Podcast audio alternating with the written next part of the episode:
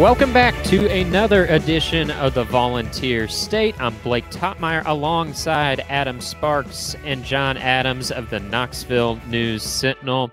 And it is Florida week, and it is about as excited as I can remember Tennessee fans for this game. Well, since I've been here anyway, and I came to town uh, before the 2017 season. Vol fans are, are revved up. It's going to be a sellout on Saturday when rival Florida uh, comes into Neyland Stadium. Tennessee is favored. ESPN's College Game Day is in town. It's going to be Checker Neyland. Oh, everything's shaping up great for the Vols, right? But it's rarely that simple against Florida, is it? guys, I mean, what do you think here as as we uh, as we look ahead to this game? Because on paper, on paper, it seems like Tennessee has a decided advantage, but you just, I don't know. For me, I t- can't totally ignore the series history uh, in which, in me, in years even when you expect Tennessee to win, so many times it goes Florida's Florida's way. You getting that vibe this week, or, or what's the feeling? Yeah, I mean, I've been torn on this uh, because anytime these series histories comes up, uh, I, I, try to look at, at logical things, um, as as hard as that is, and, and when it comes to college football rivalries. But um, Tennessee usually has not been the better team going into this. So the fact that they've lost 16 of 17, uh, I mean, it it makes somewhat sense. I mean, Tennessee hasn't been ranked in this game uh, for the past uh, four years, and they lost those by double digits. Well, they should. The, the, they were the worst team. Um, the last time they were ranked, um, it was competitive, and the year before that, they were ranked and they and they won. So logic says if Tennessee's really good, they have a chance to win. Or if they are good, they have a chance to win. And they're good this year, so they have a chance to win. But I can think of, and I know you guys can think of the games over the years where Tennessee should have had a chance and they lost, or should have been close and it was a blowout. There were plays that should have gone their way and didn't. And those things can pile up over years. And uh, you know, I, I, don't think the players and the coaches have anywhere near as much baggage as as the fan base. I mean, I've talked to a number of people all the way back to the like the Akron game last week. They were saying, I've got a week of anxiety, I've got a week of nausea coming up, and I just got to push through it. Um, I mean, I mean, I, I, know I've mentioned her a number of times, but but my wife is a lifelong UT fan, and she's a season ticket holder, and she has a lot of friends that are season ticket holders. And I mean, middle of the Akron game, uh, I got a text that said I'm about to throw up. Well, why is that? You're up by seven touchdowns or whatever, because Florida's in a week. That's why, and I feel like I'm going to throw up. I just it's college football is a weird, weird thing, but. uh people just need to get through this one. I feel like I feel like it's almost a life experience at this point as opposed to a football game. Man, that's that's depressing me just listening to you what these fans are going through. Yeah, I can empathize pretty well. I, that's that's rough. Uh, I I think one thing different about this game as opposed to a lot of the others. Blake came here. He said in 2017 for that joyous farewell tour of Butch Jones. Um, I think Josh Heupel's a better coach than what Tennessee's had in all these all these games. I, I think he has, particularly on offense. And I, I, look at Florida. I've watched Florida in every game. Uh, Florida is really limited. This is not a good team at all. It got a lot of hype for beating Utah in that opener, but Utah handed Florida that game. Uh, and, and then South Florida did the same thing. Uh, Florida very well could be 0 and 3. It's quarterback. Uh, Anthony Richardson has been awful. His body language tells you he's just kind of uh, stunned at how bad he's been. I, I, don't see him coming into this game with any confidence. Uh, and this is going to be a very hostile environment. So, also, Florida's probably its best defensive player, inside linebacker Ventrell Miller, is not supposed to play. He's their he's their main guy when it comes to run defense. So I just think everything's kind of stacked against uh, Florida for this game. John, you mentioned hostile environment, and, and Josh Heupel on Monday said, you know, when, when Tennessee runs through that T, there won't be a better environment in college football. And looking at the other games uh, on Saturday, I would have to say I agree with him. Um, you know, I mean, when it's a big game at Neyland, it's it's usually pretty pretty good environment anyway. But when you look at the slate, yes, I, I think Knoxville is going to be the best environment in college football uh, on on Saturday. It's why game day's here. It's why it's a CBS game of the week. Uh, it's a sellout. And then you have Billy Napier on Monday, sort of trying to downplay the environment a little bit. When when asked about Anthony Richardson making his first SEC start on the road in that environment at Tennessee, Billy Napier said, "quote It's not like we're going to Canada and they're going to change the rules. It's going to be the same game. It's going to be a little louder and played at a different location." Now, of course, Vol Twitter got a hold of this comment, and uh, they are they are getting even more revved up for it. They're they're saying you a little louder. Uh, you know, it's not like you're going to Canada. We'll, we'll show you louder. Uh, Bill, Billy Napier. Now, I wrote in, in the aftermath of this comment, like, what's Billy Napier supposed to say? You know, well, Anthony, you know, I don't think you got a chance on Saturday. You're going to be so scared you might just melt on sight. I mean, I get what he's doing here. He's he's trying to send a message of you know business as usual control what you can control you can't control the crowd noise you know take care of of, of what you need to take care of and, and don't worry about the rest but uh, do you think billy napier stepped in it here by um, by going there with the crowd because i don't think he he obviously wasn't intending to you know to create any bulletin board material for tennessee fans but it does seem like in some ways he's done that. Well the one of the funnier references I saw was calling him uh, Billy Lafayette because you know because he coached Louisiana Lafayette before this, uh, and I've been to games at at at, uh, at, at Lafayette a number of games, and the crowds there are not like they are at Neyland Stadium. I'll confirm that. Uh, but this guy also coached at Alabama and Clemson, so he's he's seen big crowds. This isn't uh, this isn't a, a comment uh, from a naive guy. Um, you know, I mean, for for all that he's saying about uh, that Anthony Richardson is going to need to kind of, you know, control things and, and work well in the atmosphere. I mean, it's going to be loud, and Anthony Richardson's going to have a tough time because this crowd is just going to be it's going to be it's just going to be loud. It's going to be rowdy. It's going to be a crazy atmosphere. I think the bigger factor in the game for Anthony Richardson is whether or not Tennessee is is going to keep him in the pocket. I mean, you know, I mean, John hit on this a little bit before, is that uh, he has not looked good, but he Anthony Richardson also has the feel of a guy that could break out in a single drive in a single game.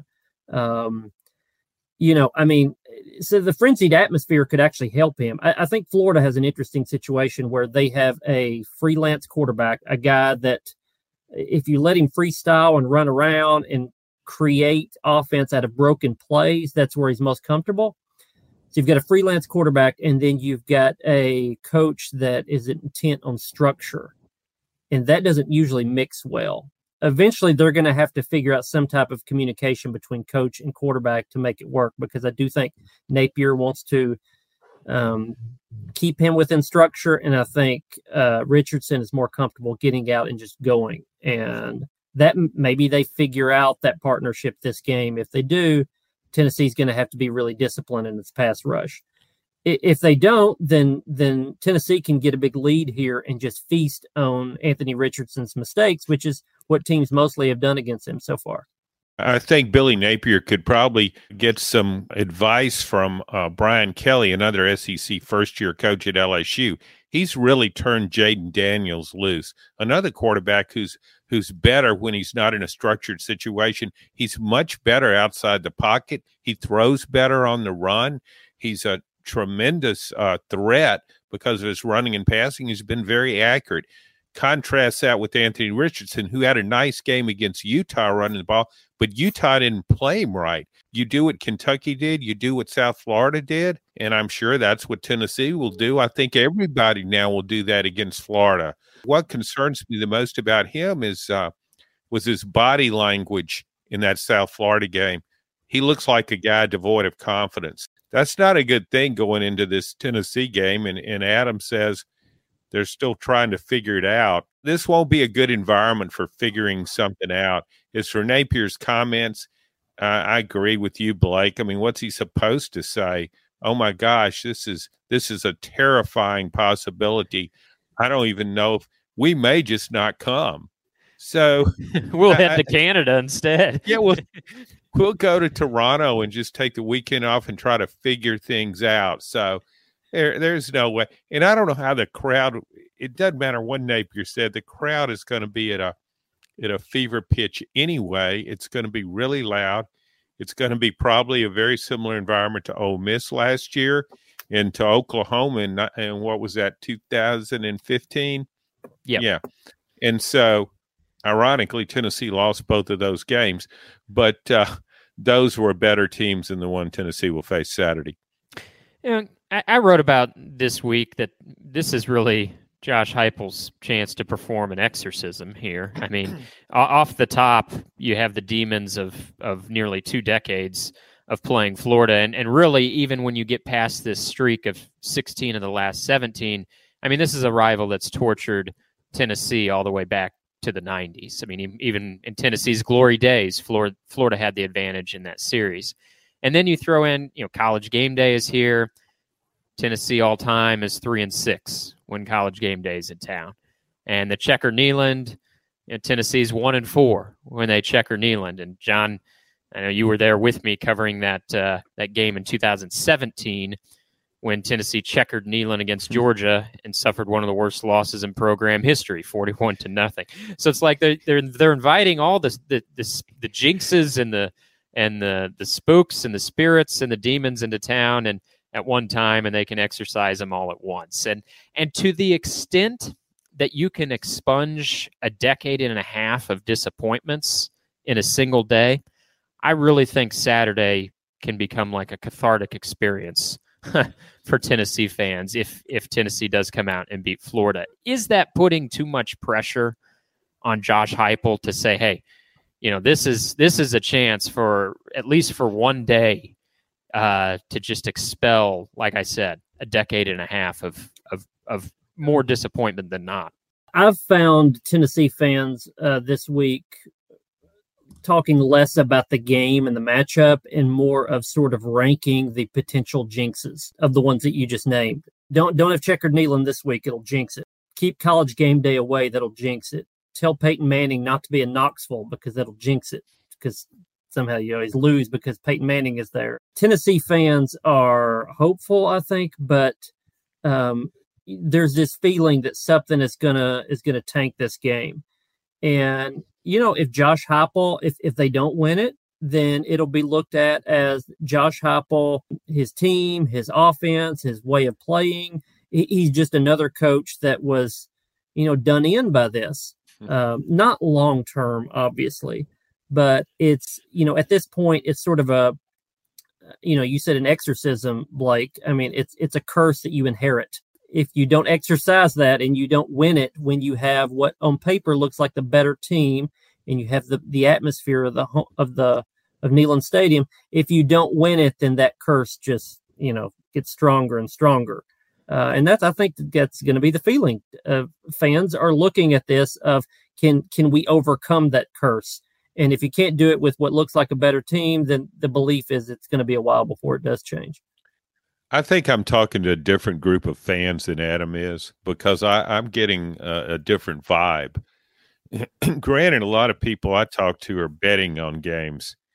Um, so, what crowds are you hanging out in, John? No, I'm just. I realize everybody bets these days. So they do. Everybody. I, I mean, everybody. So I don't, but they do. Um, so, but but what, John? John, because people that bet are are going with logic. That's why they're they're, they're going with practical sense and logic about who's going to win or lose games. People well, that are th- people that are throwing up a week before a game from anxiety. I mean, gamblers throw up, but they usually do it after the game. I'm yeah, I'm getting a little nauseous myself. First, uh, before the Blake game. brings up exorcism, and I immediately thought of Linda Blair's head head spinning around in The Exorcist. Uh, you're talking, uh, Adam's talking about Bev feeling like she's going to throw up. I recommend uh, three saltine crackers in the morning as soon as you get up. That that's a good, that's a good approach for nausea. Um, I mean, think about it though, if you uh, again just look at it analytic, analytically a little bit, I mean, ten, Tennessee's a ten point favorite. It's not a three point favorite. Um, I, I really don't think this game's going to be close. Um, I just don't think Florida's very good.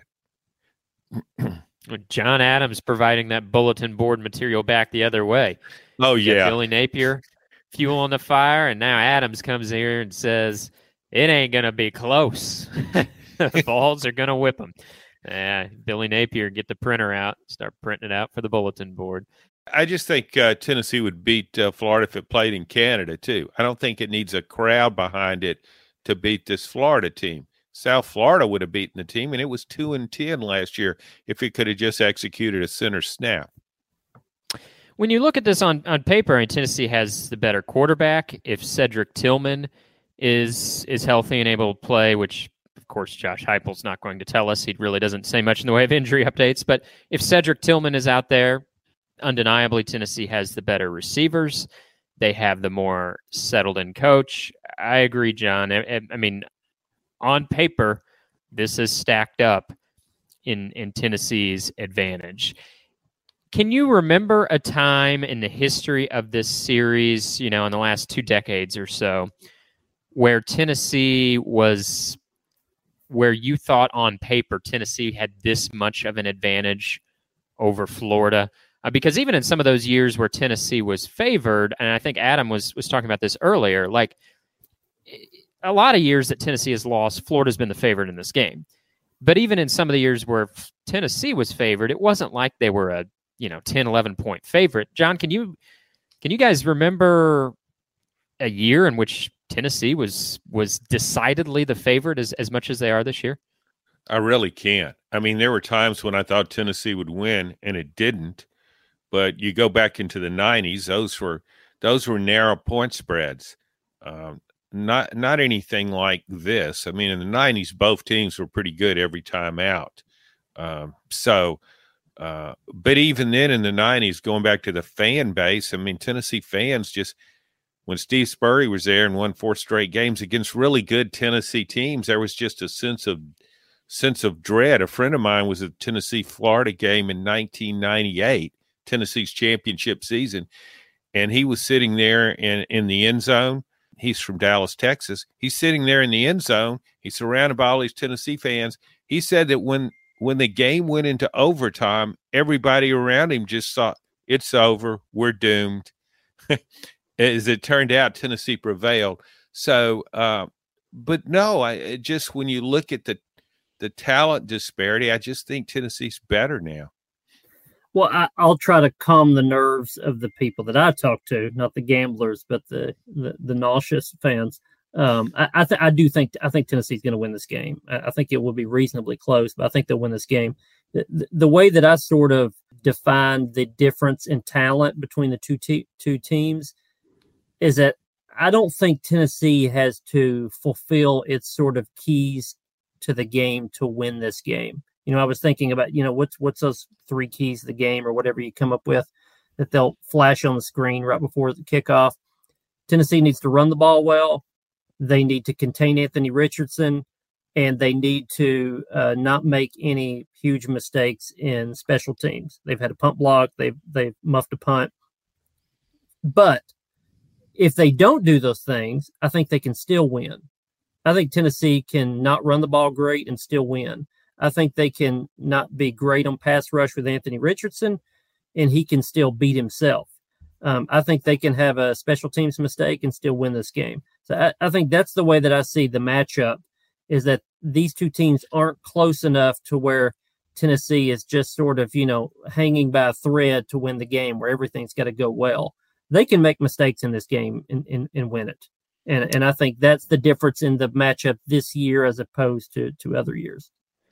Okay, so let, let's flip that on its head then and say what has to go wrong or what does Florida have to do to go the other way in, in this? Is this a, like an everything that could go wrong does go wrong? Is that the only way Tennessee loses this game? You know, Hendon Hooker throws three interceptions, which he never does. You know, he's a he's a low turnover guy. Um, Anthony Richardson has the game of his of his life, and Tennessee's shaky pass defense, uh, you know, rears its head, and all of a sudden Richardson looks like a, a great pass. I mean, w- what is the combination of stuff that that would have to happen? You think where you think, eh, maybe Tennessee squanders this opportunity? Yeah, I mean, the one you hit on uh, right there at the beginning, I think is is sort of makes the point. If Hendon Hooker throws some picks, well, he he hasn't thrown any interceptions in a, in a long time. He's got the longest streak right now of any quarterback uh, in UT history pass attempts without an interception. He's he's close to 200 pass attempts right now without throwing a pick. Since Hendon Hooker's been the starter, he's thrown 35 touchdowns and two interceptions. So, I mean, that's what you're saying, Blake. Something that doesn't happen in any other game has to happen in this game for Tennessee to lose it.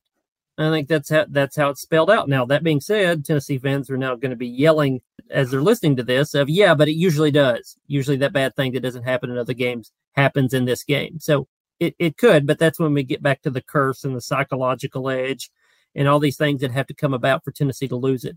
I, I do think this is a speaking of the Anthony Richardson mistakes and the lack of confidence there and a, a little bit of a gap in terms of talent and experience I think this creates a very weird situation, a rare situation. When you've got a team that has been owned in a series like Tennessee has against Florida, usually you have to go and win the game. You have to be the aggressor. You have to do something better than your opponent in a number of areas. It's the opposite here. I don't think Tennessee has to go and so called win the game. I think they can win this one by Florida losing it. I, I, mean, Tennessee just has to play what it the way it is done for the past year and, and they win this game. It's got they've it's got to be something weird otherwise because they're a better team than Florida. They can allow Florida to lose this game. They don't have to win it. I think that's very very rare in a situation like this. Yeah, I think you're right about that, Adam. Also, I, I think from a Florida's perspective, the ideal uh, offense for Florida in this game is is just take the pressure off Anthony Richardson, is to run the ball and be able to run the ball. Florida's offensive line is is a little better, I think, than it has been in recent years. It's got some pretty good running backs, and Trevor Etienne, freshman, shows tremendous potential. Anthony Richardson can run the ball. I would put in design runs for Anthony Richardson. Billy Napier, you look at his success in Lafayette with uh, Louisiana. He was uh, his quarterback ran the ball, and that's what he's got to do here. But it's got to be design runs, and you, not not just hoping that the defense doesn't lose containment in the pocket and he gets outside and makes a big play. So I just think Florida needs to run the ball, keep its defense off the field, shorten the game. And remember, one thing we hadn't talked about Florida doesn't have quality depth. And I fully expect it to wear down as the game goes along um, on defense, and particularly without Ventrell Miller at middle linebacker. So I just think the key for Florida is to be able to run the ball, shorten the game. All right, guys. Uh, nobody move to Canada. The football is is better here. Adam, get Bev some saltines or something, and John, good luck with that gambling crowd. That can be a a moody bunch. Game will be Saturday at 3:30 at Neyland Stadium, a revved up Neyland Stadium.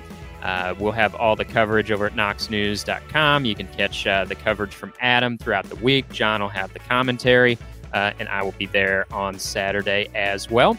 Thanks for listening to this edition of the Volunteer State.